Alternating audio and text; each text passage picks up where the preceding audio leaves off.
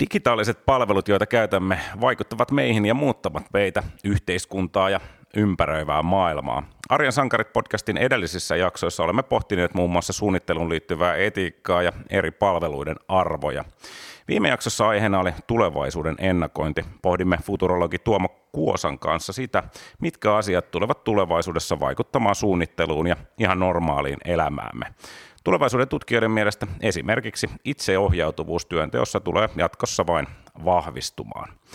Itseohjautuvuus onkin esimerkiksi täällä digitaalisen palveluiden ja suunnittelualalla jo arkipäivää. Sitä on tutkittu ja sitä, siitä on keskusteltu paljon ja tullaan varmasti vielä keskustelemaan ja tutkimaan lisää. Siksipä myös meillä Marjan sankareiden neljännessä jaksossa mekin keskitymme tähän itseohjautuvuuteen. Mietimme muun muassa, sopiiko itseohjautuvuus kaikkiin organisaatioihin ja millaisia eri tasoja sillä on. Ja mietimme myös, mitä kaikkea itseohjautuvuus tarko- tarkoittaa ja tekee meille pienille yksilöille.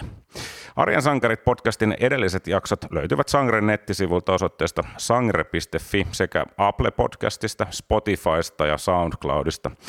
Minun nimeni on Aleksi Pahkala ja toimin tämän podcastin juontajana ja toimittajana. Ja nyt sitten tämän neljännen jakson vieras. Hän on Filosofian Akatemian toimitusjohtaja Karoliina Jarenko, joka uskoo vahvasti, että tulevaisuudessa menestyvät vain sellaiset organisaatiot, jotka osaavat vahvistaa motivaatioita ja ohjata ihmiset kehittämään itseään ja työtään jatkuvasti uudelle tasolle. Karolina on julkaissut yhdessä Frank Martelan kanssa muun muassa itseohjautuvuus, miten organisoitua tulevaisuudessa kirjan ja pitää hienoa blogia karoliinajarenko.fi-sivuilla. Ja omien sanojensa mukaan on modernin työelämän palava sydäminen punkkari, kärsimätön ja helposti innostuva idealisti. Tervetuloa Arjen sankarit podcastiin Karolina Jarenko. Kiitos. Oliko hyvä esittely? No, mä sanoin, että Olet... ihan vaikeaksi, kun puhutaan minusta. Olet itse, itse sen melkein kirjoittanut kokonaan. Ää, kerro, kerro alkuun, miksi itseohjautuvat organisaatiot menestyvät nyt ja tulevaisuudessa sun mielestä? kolme selkeää, tai oikeastaan neljä. Neljä selkeät syyt. Ensinnäkin ihmiset näyttää tykkäävän siitä, että heidän autonomiansa tai liikkumatilansa on laajempi ja ihmiset, jotka tykkää työstään, tekee parempaa duunia. Toinen juttu, asiakastyytyväisyys näyttää nousevan silloin, kun asiakasrajapinnassa toimivat ihmiset saa tehdä päätöksiä koskien sitä asiakastyötä. Kolmas juttu, ää, siis tehokkuutta, kun tarvitaan vähemmän keskijohtoa, jos mennään niin pitkälle siinä itseohjautuvuudessa. Mikä se neljäs oli? Aikamalla. No sitten on tietenkin se, että, että tota, mm, silloin kun me viedään itseohjautuvuus niin pitkälle, että annetaan ihan oikeasti ihmisille liikkumatilaa sen organisaation sisällä ja organisaation ulos, siis puhutaan jo niin kuin itse organisoitumisesta, niin silloin tietenkin se toiminta on äärettömän paljon ketterämpää kuin sellaisessa keskusjohdetussa ää, touhussa.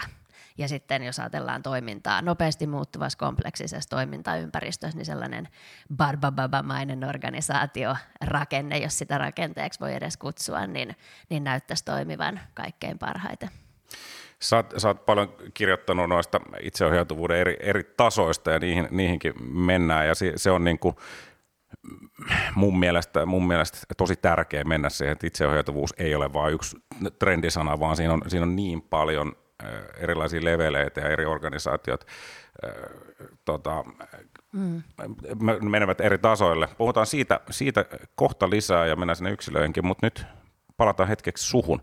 Sä alleviivat usein olevas punkkari, se on aina hienoa, kun mäkin olen punkkari ja Asa täällä äänimiehenäkin on jonkin sortin punkkari. Ehkä meistä kaikista punkkareimman näköinen, mutta tota, punkkarit on parhaita, mutta sulla, sulla on tota, muun muassa floristi ja toimittajan ammatit taskussa, mutta, mutta nykyään olet jotenkin ajautunut sitten, tai myöhemmin, myöhemmin sitten kun oli noin ammatit, niin filosofian pariin. Ja, tota, jossain vaiheessa tuli myös itseohjautuvuuden asiantuntija. Kerro vähän, mitä, mitä sulle on käynyt näin. Mitä sulle on käynyt? Tai miten sulle on käynyt mm. näin?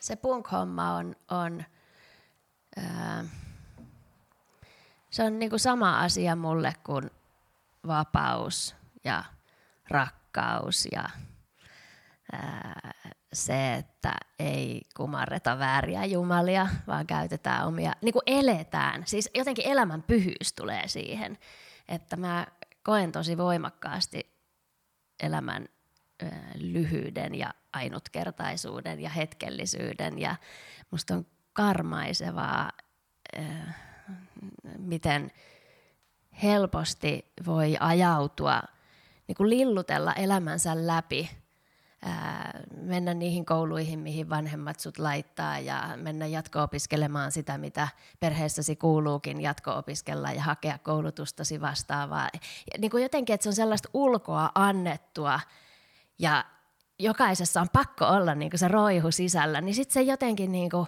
vaan sammuu ja sitten sitä, ettei niin kuin niin, elämä isolla, enemmän elämää.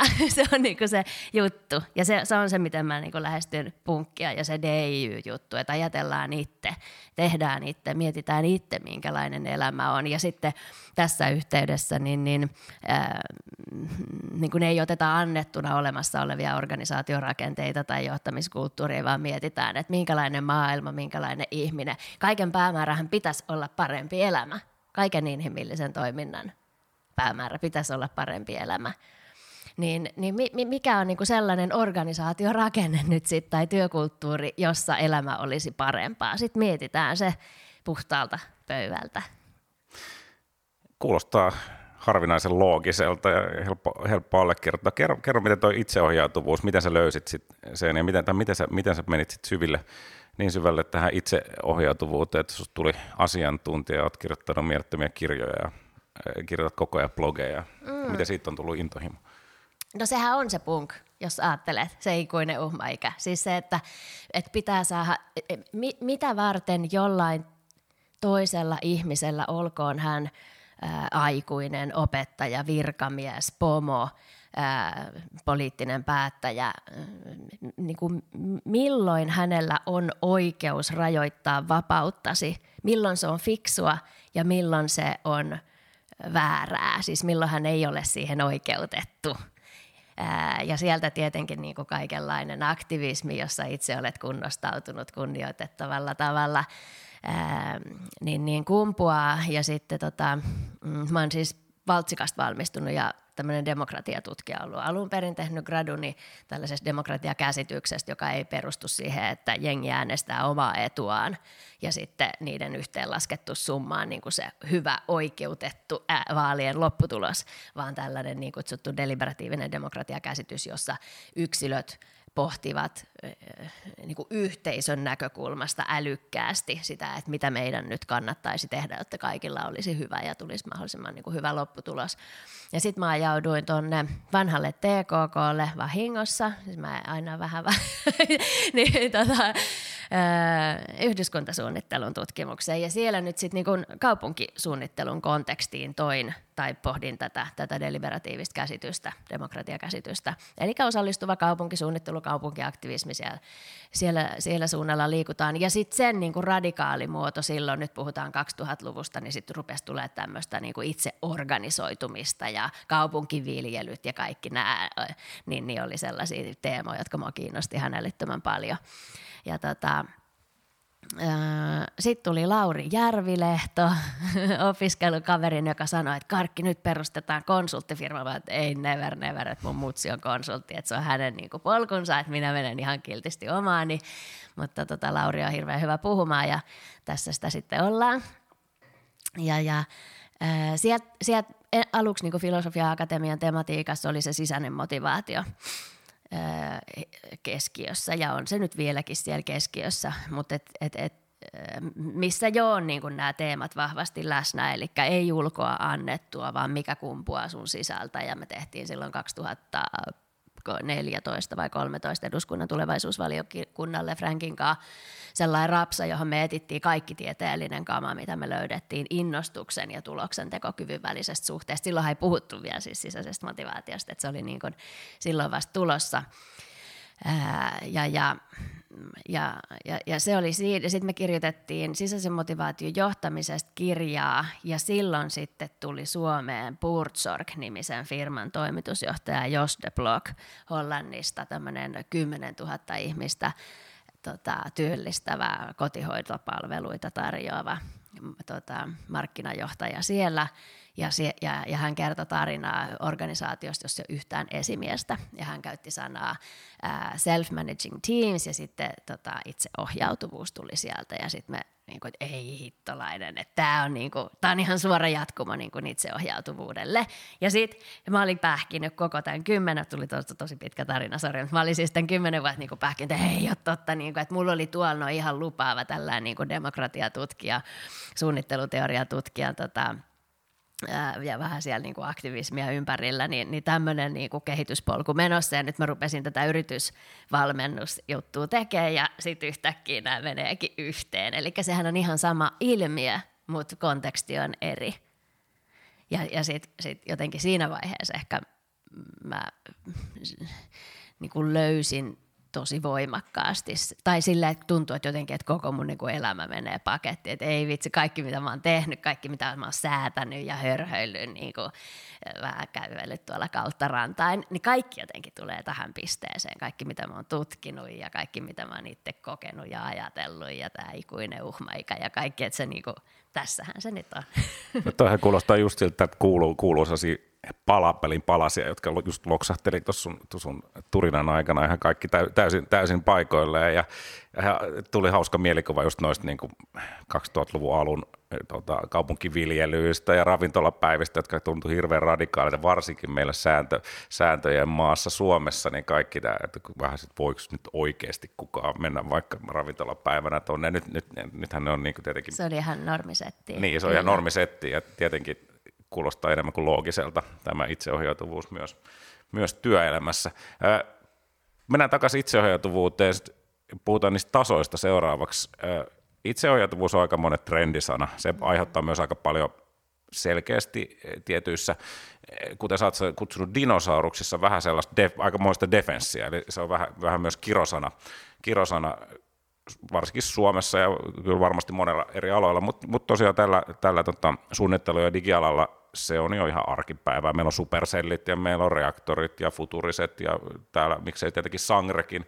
Hyviä esimerkkejä siitä, että itseohjautuvuudella menestytään ihan huomattavasti, mutta sitten samalla, samalla tota, luemme yritysten osavuosikatsauksia, jossa tota, jossa tätä muotisanaa ikään kuin ehkä vähän viljellään väärin, että siellä sanotaan, että tulevaisuudessa itseohjautuvuus tulee olemaan enemmän läsnä, läsnä firmoissa ja sitten välttämättä ei edes tiedetä, mistä puhutaan.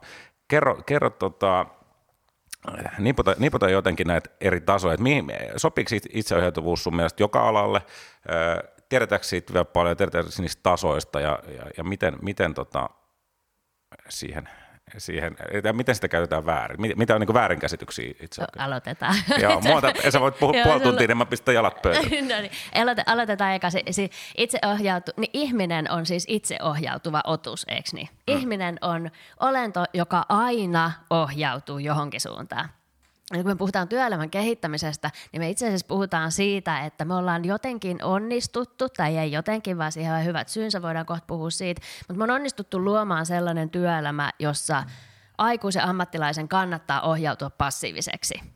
Eikö niin? Mm. Siis hyvin monessa paikassa ää, esimies kuitenkin tietää ihan oikeasti parhaiten, ja jos sä kyseenalaistat, jos sä ihan hirveästi hihkuilet, niin tulee näpeille jossain vaiheessa – ja, ja se, eli tämä on niin ensimmäinen juttu. Ihminen ohjautuu, ihminen on siis aktiivinen olento. Sitten toinen asia on se, että, että tota, itseohjautuvuus on tapa organisoitua.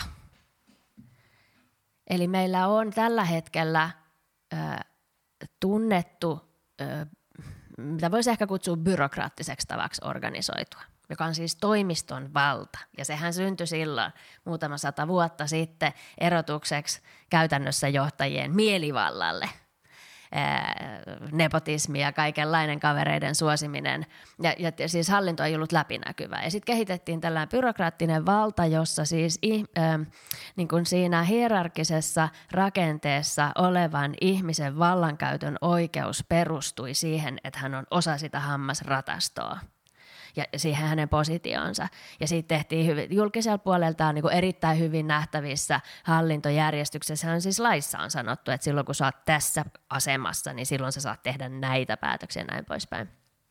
Ja tämähän on niin johtanut, ja sitten jos ajatellaan, nyt mä palaan siihen, että miksi me olemme luoneet tällaisen työelämän, joka passivi, passivoi, niin, niin jos me ajatellaan työelämää, niin sehän on hyvin pitkälti, paitsi että se on sen julkisen hallinnon näkökulmasta rakennettu, niin toinen sellainen keskeinen tekijä on se, että se on niin tehty teolliseen tuotantoon.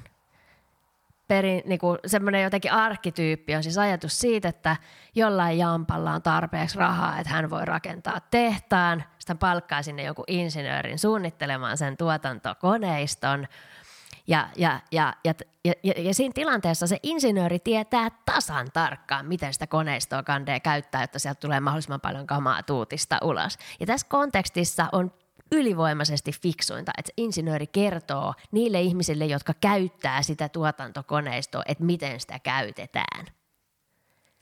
Ja ne, jotka, ne työntekijät, jotka käyttää sitä tuotantoa, he vain tottelee. Ja tämä, niin kuin, jos sä ajattelet, niin myös ää, siis asiantuntijatyössä ja, ja kaikessa muussa niin, niin kutsutussa tietotyössä, niin niin sehän, se on järjestetty tämän periaatteen mukaan, mikä on ihan naurettavaa.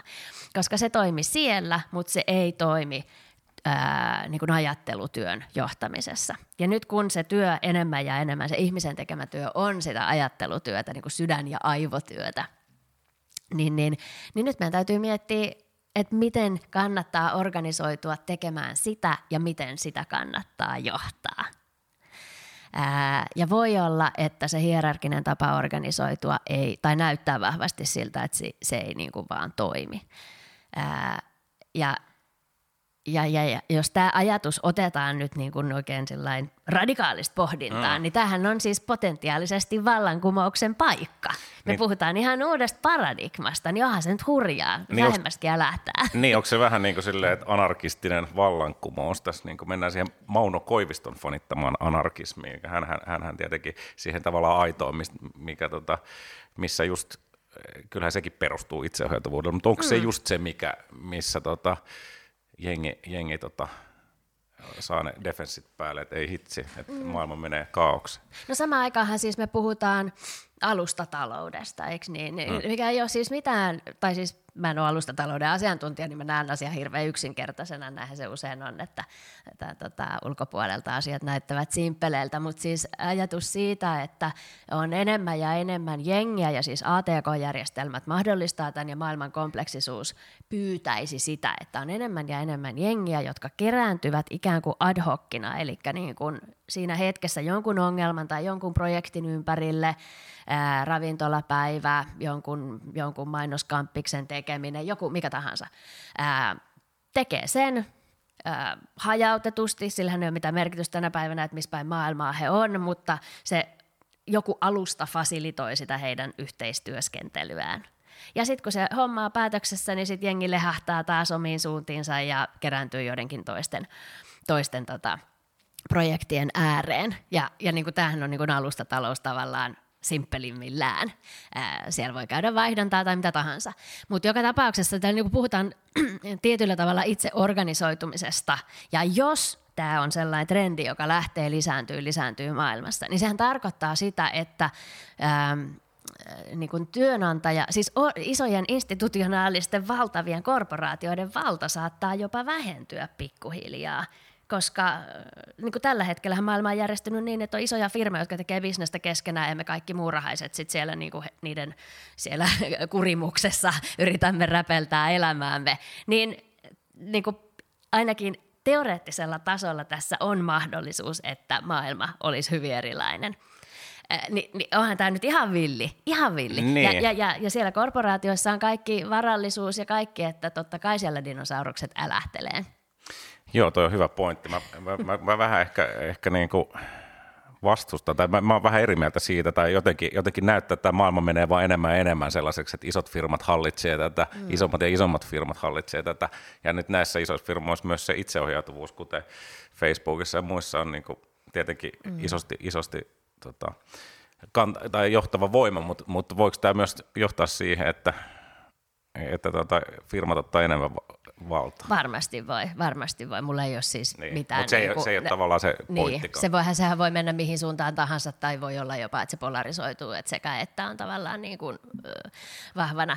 Mutta no niin, nyt me ollaan asetettu Joo, niin kuin se ääripää, eikö niin? Me nimenomaan. ymmärretään, että miksi se pelottaa. No sitten jos me, jos me tota, ajatellaan oikeita työpaikkoja tässä arjessa ja millä mäkin niin kuin päiväni täytän, kun mä saan erilaisten firmojen kanssa tehdä töitä, niin silloin ei ole kysymys tuosta, eikö niin? Silloin Niin, on kysymys kyllä, kyllä. siitä, että niissä on ähm, joissain vahvempana ja joissain, jo e- tai joissain ei enää niin vahvana, niin siihen hierarkiseen ajatustapaan perustuma johtamis- ja työskentelykulttuuri, ja sitä halutaan liudentaa.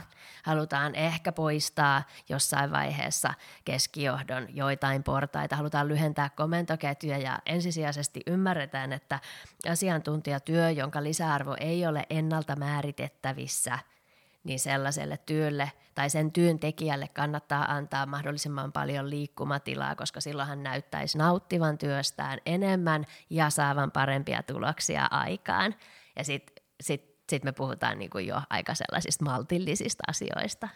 Kyllä, jo mä, mä allekirjoitan, mä itsekin nykyään, nykyään freelancer ja nautin siitä todella paljon, että saan itse, itse ohjella. Tehdä aika paljon samoja hommia kuin ennenkin, mutta saan tehdä niitä vaikka etänä. Kukaan ei tule sanomaan, että tai ei tule sellaista oloa, että koko ajan joku, joku olettaa mun olevan jossain tai joku, joku ja, ja tota, saan itse, itse valita työaikani ja se on, se on niin ihan parasta. Ja silloin mä, mä ainakin itse olen, niin paljon tuottelijaampi ja, ja, ja pystyn tekemään kaikkea ja olen koko ajan onnellisempi ja onnellisempi. Joo. Ja sun duunin lisäarvo, niin kun se, se, jos sanotaan, että mä olisin sun joku työnantaja tai tilaisin sulta jotain, niin, niin kun se ei perustu siihen, että teekö sä yhdeksästä neljää vai mistä mihin sä teet, vaan se tulee susta silloin, kun se tulee, ja se tulee sellaisena, kun se tulee. Ja- ja- Et, et mä en pysty sitä niin kuin rahalla, enkä työajan seurannalla, enkä millään vokottelemaan. Ne on aika eri asiat, millä mä pystyn vokottelemaan sen, että se, mikä susta tulee, niin olisi upeeta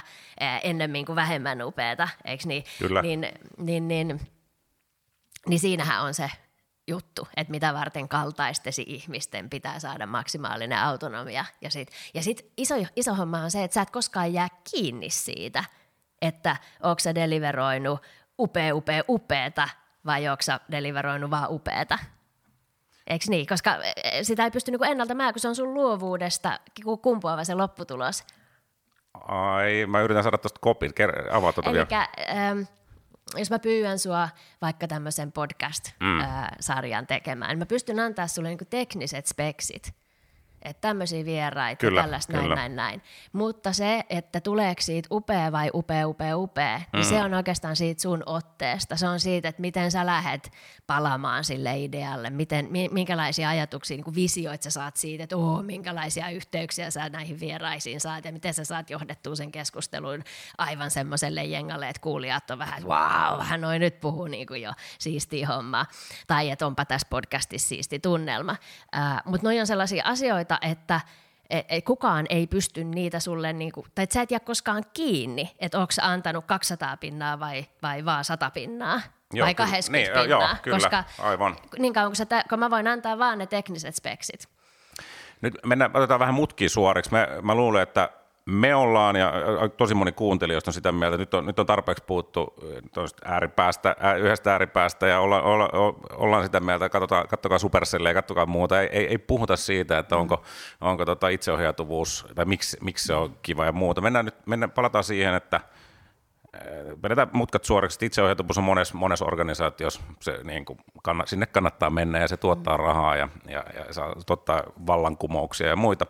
Mutta mitäs me yksilöt? Mä ainakin huomaan itsessäni, ihan, en, en ole lukenut hirveästi muuta kuin sun blogeja ja, ja, ja muita, mutta en ole, en ole, en ole sen, itseohjautuvuus on mulle henkilökohtaisesti terminä uusi juttu mm. tietyllä tavalla. Mä, mä en niin tiedä siitä mitä, mutta mä huomaan, mm. että nyt kun mä luen, että aha, just samalla kuin sun ehkä toi loksahtelu, että niin, kyllä, mä oon paljon luovempi, mä oon paljon tehokkaampi, mä olen tuottelijampi, mä voin ehdotella, ehdotella niin kuin paikoille, kelle mä teen duunia, uusia juttuja, uusia näkökulmia, musta tulee niin kuin, mä menen, mä menen ihan eri kukkaan ja mä tiedän, että mä, mä niin kuin jeesaan, jeesaan monessa. Ja, mä, ja tota, mä oon niin kuin yhtäkkiä elävä esimerkki siitä, että, että tota, itseohjautuvuus näyttää hyvältä. Mutta sitten samalla, samalla mä huomaan sen, että, että mä oon jo yli nelikymppinen, mulla on kokemus työelämästä.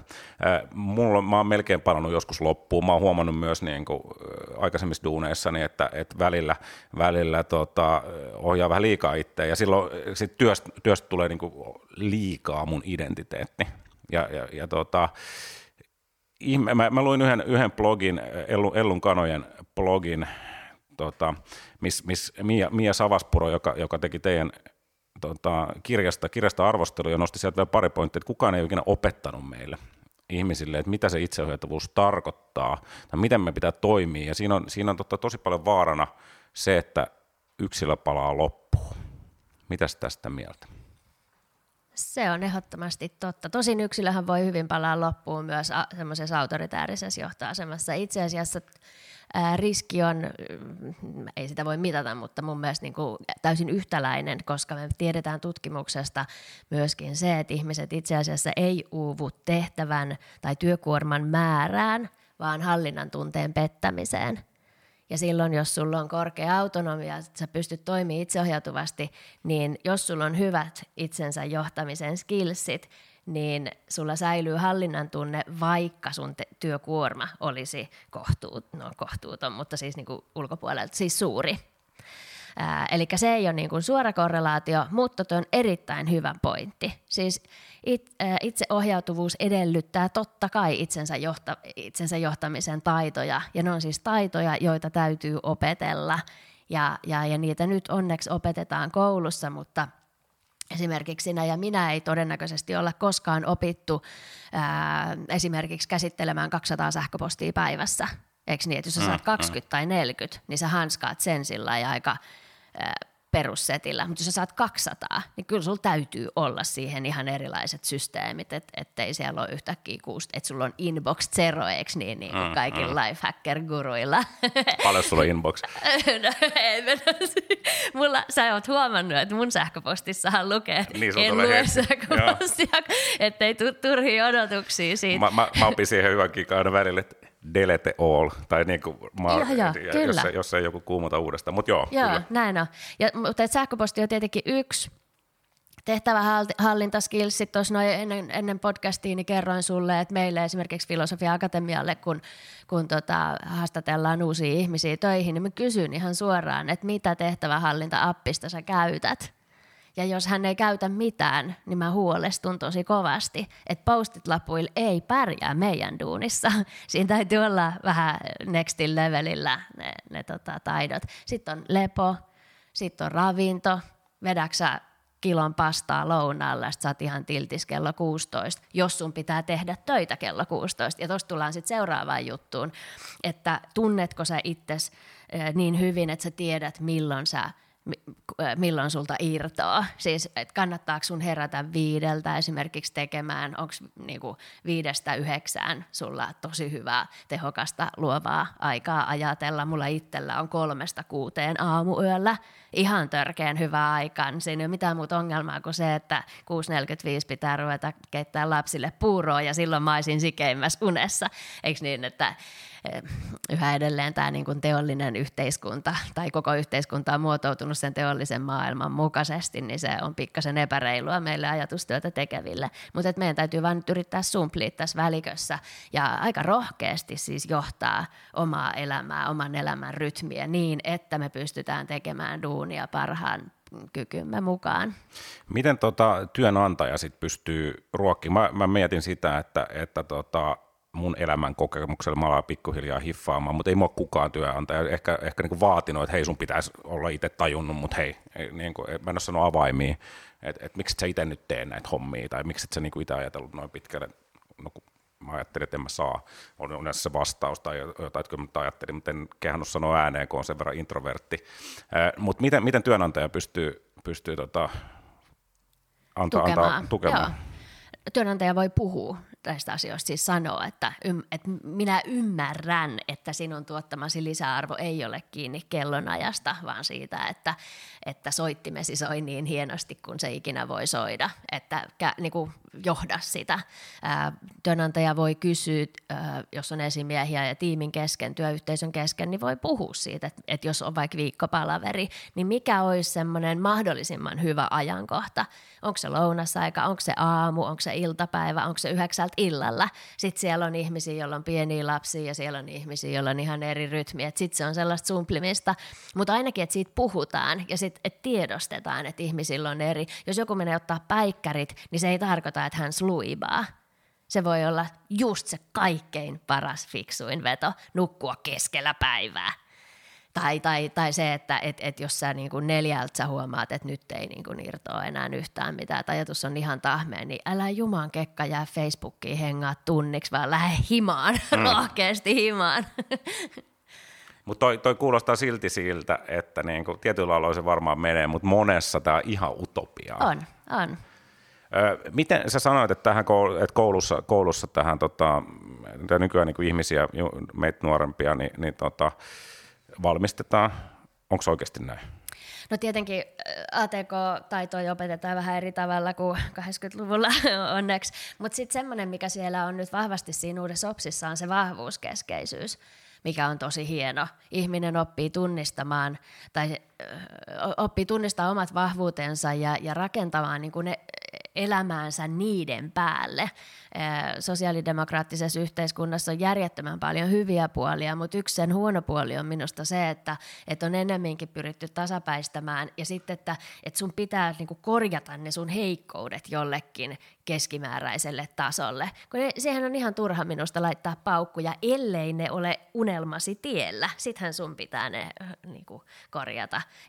Konkreettinen esimerkki nyt vaikka itselläni toi ruotsin kieli, ja kun mä oon asunut muualla kuin Suomessa lapsuudessa, niin ja käynyt ranskalaiskouluun, niin, niin ruot, mä en osannut ruotsia. Mutta jos mä nyt halusin valtsikasta ulos joskus, niin mun on pakko tehdä virkamies ruotsiksi. Niin, niin siinä vaiheessa otin lusikan kauniiseen käteen. Tämä nyt on tämmöinen vähän hassu mm, konkreettinen, mm, mutta mut, niin to, tostahan on kysymys. Niin si, siihen nyt lapsia ö, ohjataan tosi paljon. Ihan mulla on itsellä alakouluikäisiä, niin – niin siellä on ihan sellaisia systeemeitä, että, että, että lapsi istuu vuorollaan jossain luokan edes tuolilla ja sitten muut kertoo hänestä kivoja juttuja, että missä hän on, että onko hän hyvä kaveri, onko hän semmoinen luokan huumorityyppi, onko hän tsemppaaja vai onko hän ihan tosi älykäs ja aina tietää kaikkia kivoja, niin kuin kiinnostavia juttuja. Tollaista voi, nyt kun on pikkujouluaika, niin tollastahan voisi tehdä myös työporukan kesken, vahvuuskeskeisyyttä sieltä nostaa. Joo, joo. Mä, mä, mä, mä, jossain, niin kuin, mä mietin vielä sellaista, että et, et kun nuori ihminen tulee ty- eka työhaastattelusta, mm. jännittää ihan hirveästi. Ja tavallaan, tavallaan no mä en pääse teille duuniin, kun ei mulla ole mitään. Mä organisoidun jotenkin tota, notepadia ja ei mulla enää postit loppuja hirveästi ole, mutta mulla on notepadit ja aivossa sellaiset lokerot, että mä pystyn, mä, mä, oon, mä oon päässyt sellaiseen mm. tetrikseen mun että mä tiedän, tiedän, miten ne menee ja mulla on to-do-listat jossain jotenkin aika randomisti, mutta, mutta en olisi ehkä teille sopiva, sopiva tyyppi. Mutta, mutta esimerkiksi työhaastattelussa kysytään aika paljon arvoja. Arvot mm. merkitsee enemmän ja enemmän ja pitäisi mun mielestä merkitä tietenkin enemmän ja enemmän työyhteisöissä, organisaatioissa. Silti, äh, silti tota, joku tulee työhaastatteluun, hänet kysytään, että onko, onko tota, jotain, jotain tahoja, mm. mille sä et haluaisi tehdä töitä. Niin senhän, silloin, silloin tota, mä väitän näin, että tosi monen, varsinkin nuoremman vastaus on, koska hän haluaa töitä, hän on sanottanut, että kauan töitä, on vastaus, että ei tietenkään, mä, mitä ikinä sanotte, niin mä teen, teen ja, ja tota, purehuulta ja taduuni ja oli, oli sitten niin kuin tupakkateollisuus tai turkis, turkistarhaus tai muut, mutta, mutta kyllä mä voin tehdä. Ja silloin, silloin saattaa työnantaja, jolla, jolla on arvoja, joka ei ole sanonut, että niin ne saattaa heittää heti työhakemuksen roskiin, että okei. Ja sitten seuraava, joka tuleekin, tuleekin sisään, sanoo, että joo, että en, en tekisi missään nimessä vaikka liha, lihateollisuudelle hommi, koska on vegaani. Sitten työnantaja, että vau. Mutta mä, mä väitän, että, että tota, tuohon ei kouluteta ihmisiä, ainakaan nuoria. Tosi, tosi harva uskaltaa sanoa, no en mäkään välttämättä aina uskalla sanoa, että onko mä yhtään oikeassa. Riittyykö tämä itseohjautuvuuteen? Toi toi liittyy mun mielestä niin kuin kaikkeen joo, mistä me on puhuttu. Eli siihen, että kun me puhuttiin siitä työn luonteen murroksesta ja sitten näistä jopa radikaaleista itse organisoitumisen kaikesta, siis että et, et sen sijaan, että sä olet sellainen robotti, joka siellä, siellä tuotantolinjalla tottelee, niin sen sijaan se susta tuleva lisäarvo, se kumpuaa sinusta, jos, jos se on kummutakseen. Ja jos nyt mä pakottaisin sinut työskentelemään – jo, jo, joidenkin sellaisten niin kuin toimialojen tai, tai jotenkin sun arvojen vastaisesti, niin se on ihan sama, minkälaiset tekniset speksit mä taas sulle annan. Siitä ei tule upea, upea, upeeta, eikö niin? Koska mm. sä et pysty tekemään sun koko sydämellä. Ja kun sun sydän ei ole mukana, niin kun kysymys on ajattelutyöstä ja luovuudesta, ei sieltä vaan tuu. Sieltä tulee sellaista kädellä, mitä kakkaa. eikö siis, mikä, niin, et, mikä joo, niin joo, sun joo. tasoisella ammattilaisella sekin on upeeta, eikö niin? Mutta se ei ole sellaista eh, niin kuin mind-blowing kamaa. Kyllä, ja me halutaan mind-blowing ja, kamaa. Niin. Kyllä, ja paljon ähinää ja puhina ja, ja, tuota, niin. niin, niin. ja huulen puremista. Näinpä. Niin, niin tosta se mun mielestä niin kytkeytyy siihen, että silloin kun joku sanoo, että että mä oon tätä mieltä, mä oon tämmöinen tyyppi, että mä teen mun koko kyvykkyydellä ja sydämellä duunia teille, meille, meidän yhteisen edun eteen, mutta, mutta mä oon niinku tällainen tyyppi, että mä taas niinku en ole tollainen tyyppi, niin sä voit luottaa siihen. Mm. Ja okei, okay, mä ostan tämän. Kyllä, eli, eli, eli, eli jos, jos teen johtopäätöksiä, niin tämä vaatii, itseohjautuvuus vaatii itse asiassa enemmän ja enemmän siltä johto, niin kuin organisaation johdolta, vaan enemmän niin kuin, tavallaan sitä, niin kuin, että pitää mm. vähän sitä mindsettiä kääntää tosi paljon ja alkaa luottaa ihmisiin enemmän. Se luottamus on varmaan niin se yksi tärkeä joo. sana. Se on, se on joo, jos on niin lähtökohta se, että syvällä sisimmässään ei usko, että ihmiset tekee parastaan, että kontrolli paras kuitenkin, niin tota, sitten ei, sitten ei, on niin kuin ihan turha puhua siitä itseohjautuvuudesta. Mutta sitten en ehkä ymmärrä, että mitä tekee työelämässä ylipäänsä töitä. Ei, mutta siis, niin, niin, kyllä, niin. kyllä, just e, näin. Ja, sama on, on, tässä me ollaan puhuttu yksilöstä, me ollaan puhuttu siitä organisaatiotasosta ja johdosta, sitten sinne väliin jää vielä se mm. työyhteisötaso tai se tiimitaso, ja siellä myöskin se luottamus on, on niin kuin ihan kaiken A ja O, e, e, jotta ihmiset uskaltaa antaa, parastaa ja, ja sitten tietenkin kokeilemalla tai tässä kokeilukulttuurin yhteydessä, niin, niin puhutaan paljon siitä, että pitää saada epäonnistua ja mokailla ja, ja itse tykkään käyttää sanotaan rapatessa roiskuu, mm, mm, eli sohlataan niin, niin. menemään ja, ja, ja katsotaan, että mikä toimii parhaiten, niin se, että ihmiset, ja tästä on ihan tehty tosi paljon tutkimusta, mä oon kirjoittanutkin sitä, sitä kansiin, niin että et, miten silloin, kun sen tiimin kesken on sellaiset rakkaudelliset, luottamukselliset suhteet, ja me luot, voidaan uskoa siihen, että me halutaan parasta toinen toisillemme, me tulkitaan toisiamme suopeasti, eikä silleen, että no mitä se nyt, nyt tuosta noin tuommoinen porsaanreikä ja tuossa hän muotoili vähän huonosti, että mä pääsen lyttäämään häntä, vaan päinvastoin, että jos on tällaisia pintapuutteita ihmisissä, niin ohitetaan ne ja keskitytään siihen hyvään ja nostatetaan ja innostetaan ja, ja näin, niin, niin se, tällaisessa työyhteisössä tai ilmapiirissä niin ihmiset uskaltaa tehdä koko sydämellään ja kyvykkyydellään, niin se on ihan yhtä olennaista. Ja sitten tullaan itse asiassa toiseen juttuun, mihin tä, mikä tässä itseohjautuvuudessa ää, tässä keskustelussa niin on yhä edelleen minusta pikkasen liian pienellä painolla, niin me puhutaan siitä yksilön niin kuin itseohjautuvuuskyvykkyydestä, ja me puhutaan taidoista, ja sitten se, mistä, mitä monet johtajat tarkoittaa, mutta he eivät uskalla sitä ääneen sanoa, niin on asenne – Siis, että haluaako ihmiset tehdä itse, että eihän ihmiset tee, ellei heitä niinku pakota, niin yhä edelleen se on siellä. Mutta, mutta tota, mm, useammissa tapauksissa eh, mun mielestä se juttu ei ole ihmisten omatoimisuuden lisääminen, vaan itse asiassa yhteistyön lisääminen. Ja, ja nyt sekin on ihan maalaisjärkikamaa, jos ajattelet, että – että voidaan niin tunnustella ajatusta siitä, että poistettaisiko esimies kokonaan. Tai ainakin, että esimiehestä tulee tämmöinen valmentaja, coachi, sparrari ja sitten se, se työyhteisö, tiimi, se niin johtaa itse itseään, niin manageroi itse itseään, niin, niin, niin, niin se vuorovaikutushan lisääntyy ihan järjettömän paljon – Siis niin koko ajan täytyy olla tekemisissä toistensa kanssa. Kommunikaatiotaidot täytyy olla ihan erilaiset. Ja tästä on, tästäkin on tehty tutkimusta, että kun on tällaisia firmoja, jotka on mennyt tähän itseohjautuvuuteen, eli siis poistaneet esimiehet kokonaan, niin tiimit on ruvennut johtaa itse itseään, niin sieltä lähtee jengiä pois, niin kukaan ei ole toistanut, varmaan nyt joku on, mutta siis pääsääntöisesti, niin syy ei ole se, että että en halua kantaa enempää vastuuta omasta työstäni, vaan pääsääntöisesti se syy on se, että en halua tehdä näin yhteisöllisesti duunia.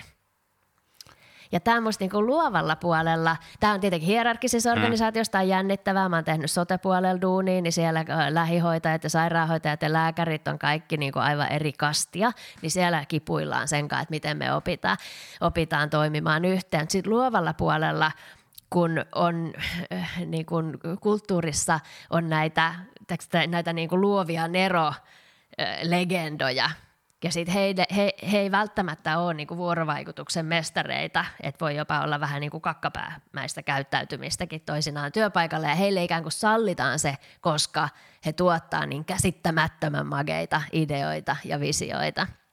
Niin tämä on sitten sellainen, mitä, mitä niin kuin pitää varmasti jumpata aika monessa paikassa. Kävin ää, pari kuukautta sitten Dokrateen eli tämä yksityinen syöpäsairaan, niin Dokrateen toimitusjohtajan kanssa lounaalla, ja hän, heillä on niin kuin tällainen malli, ja, ja siellähän on sama keissi, eli siellä on niin kuin maailman parhaita syöpälääkäreitä töissä, ää, ihan mielettömiä tyyppejä, ää, niin kuin osaaminen ja oikeasti niin kuin maailman parasta. Ää, ja sitten ehkä niin kuin tulee sen toimialan niin kuin hierarkiat ja, ja muut siihen kuvioon, että he on paljon keskustellut siitä, siitä vuorovaikutuskulttuurista keskustelukulttuurista, niin siellä on luotu tämmöinen periaate, radikaali suopean tulkinnan periaate. Eli joka aamu, kun tulee duuniin, niin, niin pitää pitää mielessä, mitä tahansa sieltä kaverit sanoo, niin sä pyrit aina tulkitsemaan hänet mahdollisimman suopeasti. Ja se, se on niin sellainen periaate, miten hyvä. ne saa Joo. sen toimimaan. Joo, toi kuulostaa hyvä, koska sitä kitkaa tulee, sitä tulee aina ja sitä, niitä, sieltä niin eri persoonia on. Miten tota, pitkä hiljaisuus, hmm. mutta, mutta tota, myös, myös sitä, että, että kun on, kun on itseohjautuvia tiimejä, niin paljon kritiikkiä on tullut siitä, että, tai paljon, paljon, paljon puhutaan siitä, että siellä ainoastaan pääsee sellaiset ihmiset, eh, tai sieltä tulee ihmiset, jotka osaa puhua, jolla on niin kuin hyvä, hyvät sanavalinnat, hyvät kirjoittamiset, ja jotka haluaa nousta esille, niin ottaa ohjat, ja tosi monet muut Joo. Eh, niin kuin menee vähän sinne taakse ja peesailee. On, onks, tämä on, tämä varmasti, tätä varmasti tapahtuu, mutta, mutta tuota, missä vaiheessa siihen pitäisi puuttua?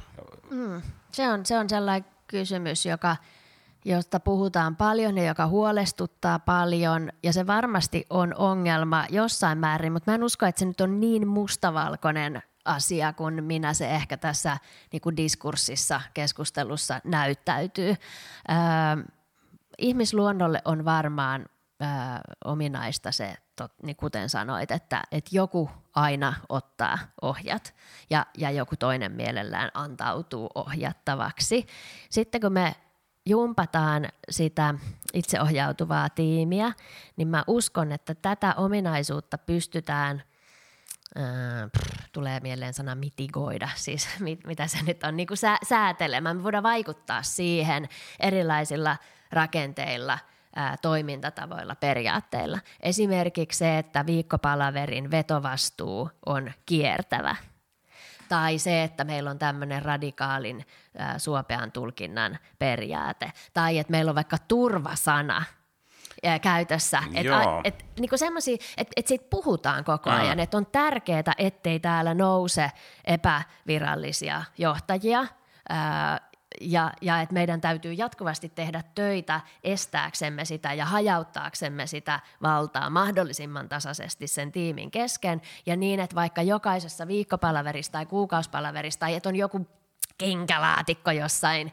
äh, virtuaalimaailmassa, jonne saa jättää lapun, että hei, musta tuntuu, että meidän tiimissä on nyt tällaista ongelmaa ja voidaanko me puhua tästä. Eli että on sellaisia systeemeitä, jotka ohjaa koko ajan kiinnittämään siihen huomiota ja, ja purkamaan sitä tilannetta, kun se varmasti lähtee sieltä aina jotenkin kehittymään. Onko tällaisilla itseohjautuvilla tiimeillä tärkeää, että on, on niin päämäärät selkeästi mm. hallussa? Vai? On, on. On, kyllä mun mielestä on. Ja, ja, ja osa niistä tulee asiakkaalta tietenkin, osa tulee organisaatiostrategiasta, ää, toimiala tai linjajohdosta, mikä nyt sitten ikinä onkaan se organisaation rakenne, mutta kyllä sen tiimin pitää myös oppia asettamaan niitä jatkuvasti itse ja, ja seuraamaan myös. Aika usein me osataan ehkä asiantuntijaorganisaatioissa jopa asettaa niitä tavoitteita, me unohdetaan se seurantasessio ja sellainen ikään kuin tilivelvollisuuden rakentaminen sen tiimin jäsenille. Ää, siis sille yhteisölle sen sijaan, että sä olisit niin velvollinen hoitamaan duunis esimie- esimiehelle, niin, niin tilivelvollisuus sitä yhteisöä kohtaa. Eli sä joudut niin kuin joulukuussa istutaan ringissä ja katsotaan, että mitä tuli luvattua, että, että mitä me kimpas saadaan aikaiseksi syksyn aikana ja mitä meistä kukin siihen kontribuoi ja onko meillä ehkä jotain omia tavoitteita ja sitten kerrotaan kavereille siinä, että no niin kuin mä, mä pärjäsin näin. Ja sitten ehkä kaverit vielä antaa palautetta, että musta oli tosi kiva tehdä sunkaan tämän syksyn, että sä oot ihanasti tsempannut mua. Tai sitten mistä meillä esimerkiksi Filosofia Akatemialla keskustellaan, että oot aivan fantastinen valmennuskaveri, mutta kun sä tota, pistät ne diat sun omalle tietokoneelle, etkä sinne meidän yhteiseen Dropboxiin, niin tota, se niin vähän vaikeuttaa tätä yhteistä. Et, et tulee sitä palautetta. Niin, niin. Nyt asianosaiset siellä voivat sitten punaiset posket punaisina Ai sä pääsit näpäyttää. Mä pääsin jo. nyt julkisesti sanoa, mutta mä tiedän, että tähän ei ole niin Joo, meidän ongelma, tämä on just, tosi yleinen niin, ongelma. Kyllä. No mennään, mennään vielä vähän, vähän noihin tiimeihin. Tämä on niin kolmas, kolmas, mikä Perttu Salovaara oli Riisuttu organisaatiokirjassa tai julkaisussa on nostanut esille ongelmaksi, eli, eli tiimien välinen yhteistyö, ja se on tosi tärkeää sitten tällaisissa, tällaisissa tapauksissa. Mä tiedän yrityksiä, iso, iso, iso kiinalainen Tencent-yritys, jossa on aika paljon käsittääkseni niin kuin tosi isot itseohjautuvat tiimit, mutta samalla ne tiimit skabaa tosi mm. paljon keskenään. Ja sitten sit siellä niin kuin tuolla, se on, se on maailman, maailman niin kuin kymmenen isoimman firman joukossa ja siellä, siellä kehitetään hulluna ja, ja tota, siellä varmasti syntyy jo, että kun kehitetään, kehitetään, kehitetään uutta, uut, uusia palveluita, niin hirveä kilpailu tiimien välillä, koska sitten kun se menee läpi, niin sitten sulla on se puolitoista miljardia käyttäjää siinä, ja sä pääset sinne jonnekin WeChatin niin kuin appiin, niin se, se tota, kuulostaa musta siltä, että, että tämä, tämä niin tiimien välinen kilpailu saattaa myrkyttää. Se, se tietenkin se ruokkii, ruokkii paljon, mutta tulee, voi tulla jo kampitusta toisiin tiimeen kohtaan. Joo, se, mä en tunne tätä keissiä, mutta tota, ää, sitä saat, mistä palkitset, eikö niin? Et jos, jos ei tiimien välisestä yhteistyöstä ja keskinäisoppimisesta palkita, päinvastoin siitä saatetaan, vaikkei sitä su, suoraan sanktioida, mutta, mutta, mutta sitä kautta sanktioidaan, että jos se kaveritiimi siinä niin kuin on keksinyt jotain ja rakentaa jotain sen keksintönsä päälle ja sitten voittaa skaban, niin, niin silloinhan sä itse häviät. niin, niin, niin kyllähän se niin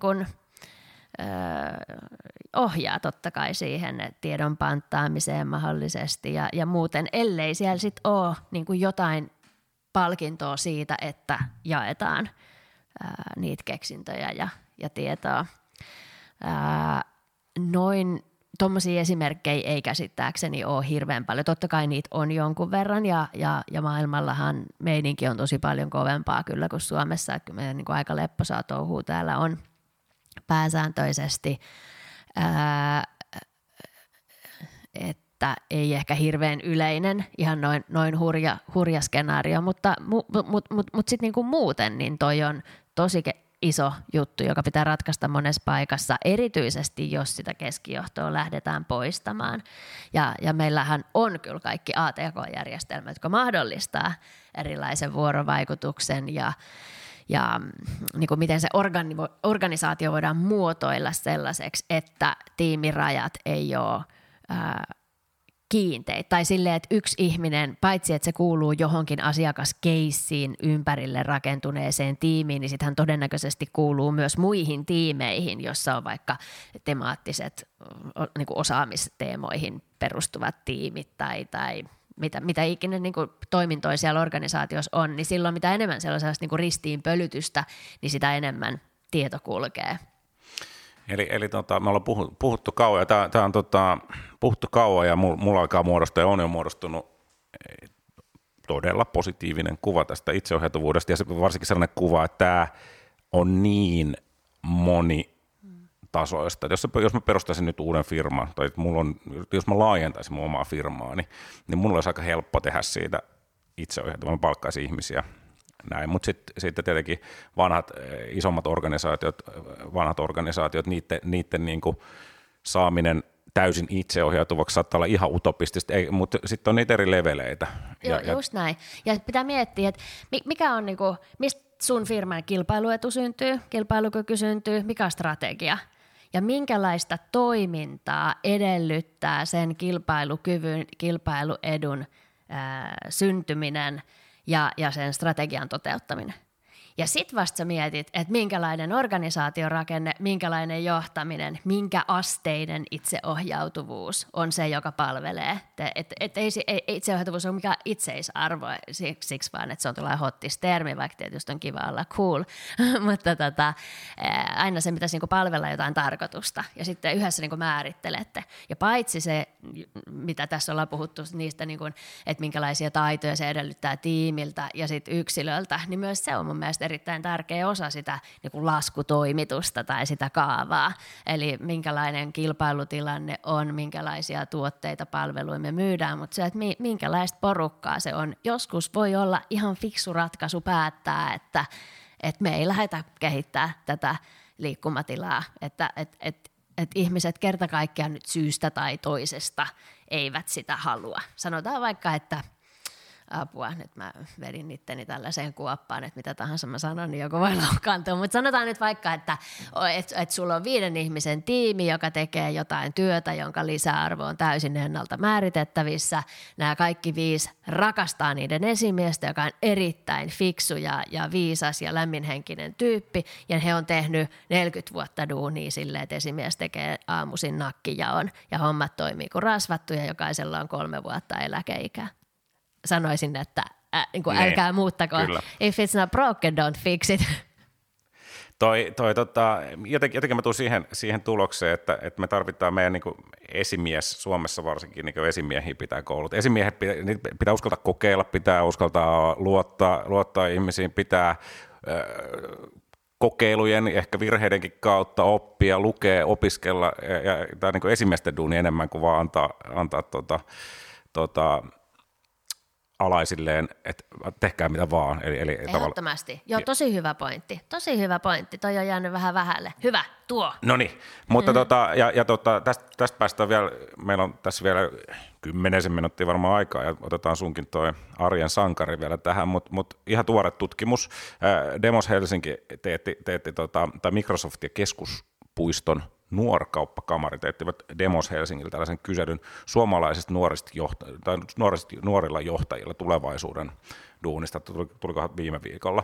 Ja, ja täällä kaikki, niin kuin suurin osa sanoo, että, että johtajuus tavalla, tietyllä tavalla niin kuin on yhä tulevaisuudessa merkityksellinen. Ja tietyllä tavalla tämä on ristiriidas siihen, että koko, kaikki organisaatiot menee flatiksi, eli siihen niin toiseen ääripäähän itseohjautuvuudesta, mutta nyt näiden puheiden kannalta tämä just enemmän ja enemmän kuulostaa siltä, että nuoret, nuoret kyllä tietävät, eli, eli, eli kaikki digitalisaatio, kaikki muut, niin työ, työ, työyhteisöt muuttuvat, mutta se, se ei aina tarkoita sitä, että, tai tässäkään, että, että se johtajan, johtaja, tai johtajien merkitys vähenisi päinvastoin ja johtajuuden merkitys. Johtajuuden, joo. joo.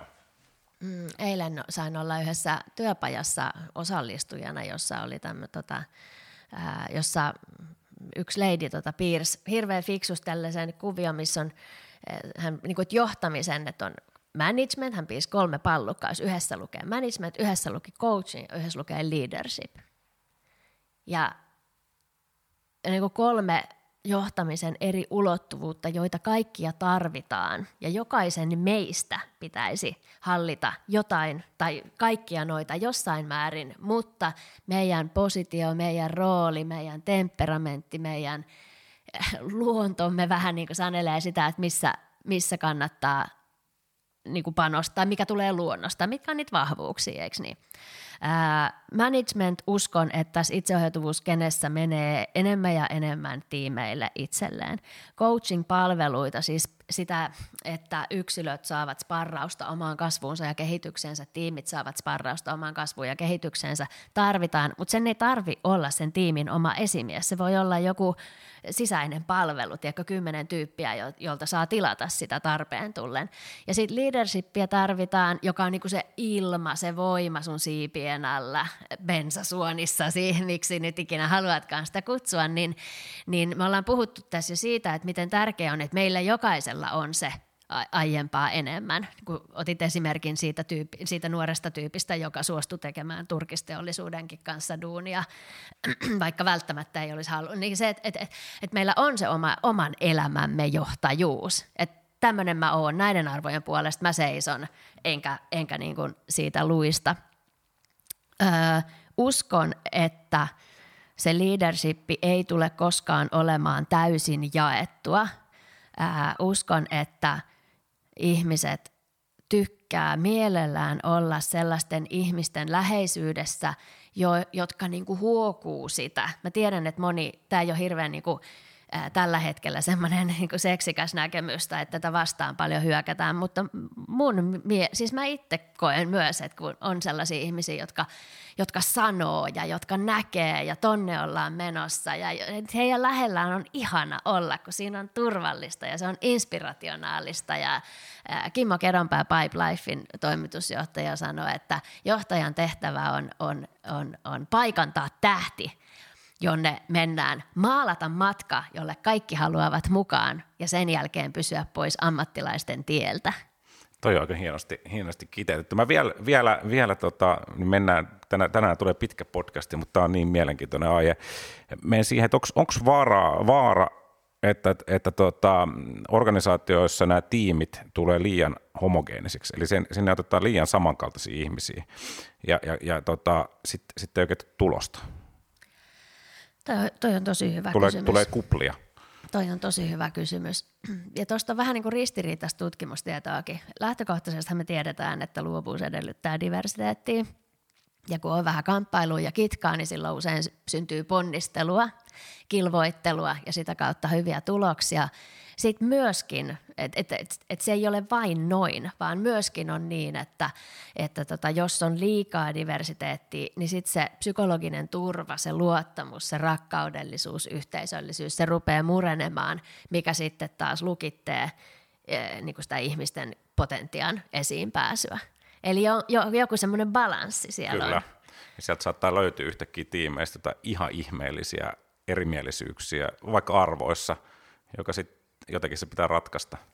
Kyllä, näinpä. Joo, ja sitten taas tullaan niihin kommunikaatiotaitoihin, että miten niin kuin todella vaikeistakin asioista pitäisi oppia puhumaan yhtäkkiä. Ja tähän on no nyt meillä loppuu aika, mutta tämähän on, tä, tässähän niin kuin aukeisi nyt sitten ihan uusi kuvio, mm. että jos se meidän vanha työelämä on sellainen, että sua ei pakotettukaan avaamaan sydäntäsi, on niin kuin yksityiselämä, ja meillä on ihan lainsäädäntö, että esimies ei saa kertoa muille työntekijöille jotain sun yksityiselämän juttuja, vaikka siis se, heidän pitäisi se jopa tietää työntekemisen kannalta, että nämä tietosuojasäännökset on tosi tosi, niin, niin, niin, niin nyt yhtäkkiä, kun me eletään tällaisessa kontekstissa, jossa ää, mä tässä monta kertaa mä oon jo sanonut, että se lisäarvo on sellainen, mikä se niin kumpuaa sieltä sun sisältä, siitä sun palosta ja sun ideoista ja luovuudesta, niin niin yhtäkkiä niin kuin aivan relevantiksi tuleekin sen tiimin kesken ää, sellaiset seikat, kuin vaikka, että miten sä oot niin kuin sinut itses kanssa, ää, minkälaista roolia häpeä näyttelee meissä kussakin, ää, mitkä on niitä meidän niin kuin, psyyken lukkoja, henkisiä lukkoja, milloin me mennään jumiin, milloin me ei pystytäkään niin avautumaan ja tuottamaan sitä kaikkea. Sitten tällaisista pitäisi yhtäkkiä, siis tämmöisiä psykoterapiasessioita tavallaan vetää sen oman tiimin kanssa. Tähän on aika niin kuin hardcore settiä. Tämä kuulostaa hienolta. Nyt, nyt tuota, ennen kuin lopetetaan, niin, niin tämä on sulle todella vaikea. Näin, näin mä kuulin. Karolina Jarenko, Arjan sankarit podcastissa jokainen vieras esittelee myös oman sankarinsa. Oletko se saanut päässä? Tuossa ennen haastattelua sanoit, että apua, mä, sä oot 20 tuntia miettinyt ihan paniikissa, ei ehkä ihan paniikissa, mutta 20 tuntia miettinyt ja sä et ole keksinyt mitään sankaria. Me punkkarit tietenkin ollaan sellaisia, että jossain vaiheessa me haluttiin tappaa kaikki sankarimme, että meillä ei ole sankareja, mutta ootko mm. keksinyt nyt tässä aamun tiimellyksessä, kuka on sinun arjen sankarisi ja miksi? Saa olla oma puoliso tai lapsi. en mä yhä edelleenkään ole keksinyt. Sitten se liittyy tähän, että, että tota, ei kumarreta väärin jumaliin. Siis, että ei voi, e, mä joudun nyt olemaan että suhmaikäinen, mutta mä annan sulle semmoisen myönnytyksen, että tota, kun mä, mä, kuuntelin vähän noita aikaisempia, mä mietin, että miksi sä kysyt tällaista kysymystä. Että se on kiinnostavaa tuoda uusia persoonia ihmisille tutuksi ja näin, mutta myös siis tietenkin se, että että tota, näähän on hahmoja, jotka on vaikuttanut meidän podcast-vieraiden niin kuin ajatteluun, eikö niin? Mm. Niin mä nyt sitten tästä mä lähden. Ja nyt te, mä teen taas tällaisen niin kuin sosiaalisen itsemurhan tilanteessa, jossa siis akateemisen maailman muuttamisorganisaation toimitusjohtajan pitäisi sanoa joku hieno tieteellinen tyyppi, mutta mä aion nyt sanoa Pelle Miljoona. Ai kova. Anna perusteluita. se, mitä, mistä hän laulaa, niin se on niinku se, mistä me on puhuttu tänään koko päivä. Eikö mm. sokki? Oh. Siis elämää täysi ilman kommervenkkejä, niin kuin juoksevillilapsi, näe maailmassa oleva paska, tee asialle jotain, älä kumarra vääriä jumalia. Joo, ja tee, tee sitä, mitä niin kuin sydän, sydämesi sanoo. Mä oon joskus saanut, saanut tuota kunnia istua samassa pöydässä Pellen kanssa yhden illan, ja, ja tuota, kyllä se on ihan niin kuin mieletön, mieletön äijä. Mä oon samaa mieltä. Mitä sä oot mieltä tästä Pelle Miljoona Oyn uudesta palusta. Kovasti on yrittänyt päästä keikalle ja aina tulee jotain firman pikkujoulua tai muuta. Tammikuussa jäähallissa. Niin ois. Ootko menossa? Niin kyllä mä ajattelin. Mä kuuntelin niitä uusia biisejä ja, nä- ja sitten kun katson niitä jätkien meininkiä, äijien meininkiä, mm. kaikki, kaikki on niin kuin, eh, jotenkin niin ihan täysillä messissä. Andy, Andy ja Sami ja Taskinen ja Tumppi Varonen ja Pelle Miljoona tulisi kaikki. Mutta joo, nä, näkee, näkee niin silmistä, että ah, taas mennään. Just niin. Mä kuuntelin ajaessani tänne näin, niin se on, siis se on kyllä ihme juttu, että miten mä, mä niin kuin mulla alkaa sydän hakkaa. Tiedätkö? Mä rupean hymyilyttämään joo, joo. ja kädet vähän tärisee. Sama me oltiin tuossa kuukausi sitten, niin semifinaalis kadotetut on mulle no toinen joo. sellainen ää, sellainen bändi, että et, mä menen, mun niinku sydän meinaa räjähtää. Se mä alkaa Jotenkin se, se vaan liikuttaa niin paljon ja semifinaalissa oli tosiaan keikka ja, ja, ja näki niinku siellä kans tota, artisteista, että ei juman kekka ja sitten, että et he oli ihan fiiliksissä ja sitten Facebook-ryhmässä, kadotettujen Facebook-ryhmässä, kun me laiteltiin kaikki niitä videopätkiä ja Ahti Pelttari solisti siellä niin ja, ja tota, Fage ja kaikki kanssa, olipa hieno keikka, nyt oli niin hyvä, oli vanhaa jengiä ja uutta jengiä ja se on, se on kyllä. Ja siellä jotenkin niin kuin tonskenen punk, punk noilla keikoilla, musta se rakkaus on jotain ihan käsittämätöntä. Et Mospitissäkin, niin, niin tota, kun kaatuu, niin ennen kuin osut maahan, niin tuntemattomat ihmiset nostaa sut ylös ja siellä niin kuin riehutaan sydämemme pallas. Toinen oli itse asiassa Flowfestareen, niin 277 keikka oli kanssa sellainen, Aah! oli niin hienoa. No, niin tulihan se sieltä, kato, saatiin, mutta näin se, te, näin se menee tuota, punkki on parasta. Ja, ja, ja, ja, ja, näin. Kiitos, kiitos Karolina Jarenko. Kerro vielä, sä, tai sä kerroit vielä, että teillä on alkanut myös podcast. Kerro, Joo. kerro vielä siitä. Eilen Onko se Filosofia. Akatemian? Se on Filosofia Akatemian podcast. Eilen tuli ensimmäinen ulos ja löytyy SoundCloudista toistaiseksi, mutta koitetaan saada muuallekin. Ja löytyy siis meidän Facebook-sivulta jouluspesiaali siellä. Ai, äh, psykologi tämmöinen luonnontieteilijä, aika siis hardcore-tieden nörtti, Tapani Riekki, ja sitten Frank Martela, joka siis sitten flirttailee siellä niinku filosofia ja psykologian maastossa, mutta mut tämmöinen niinku ihmistieteilijä, niin he käy skabaa siitä, että mitä tämä merkityksellisyys, niinku, että onko sillä joku rooli, onko sillä joku rooli ollut evoluutiossa, ja se, se oli hyvä setti, oikein sellaista kunnon nöräämistä. Mahtavaa punkkeja ja nyräämistä. Mikäs tässä? Kiitos oikein paljon Arjan sankarit vierailusta Karolina Jarenko ja ei muuta kuin eteenpäin vallankumouksen tiellä. Kiitos. Kiitos kun sain tulla.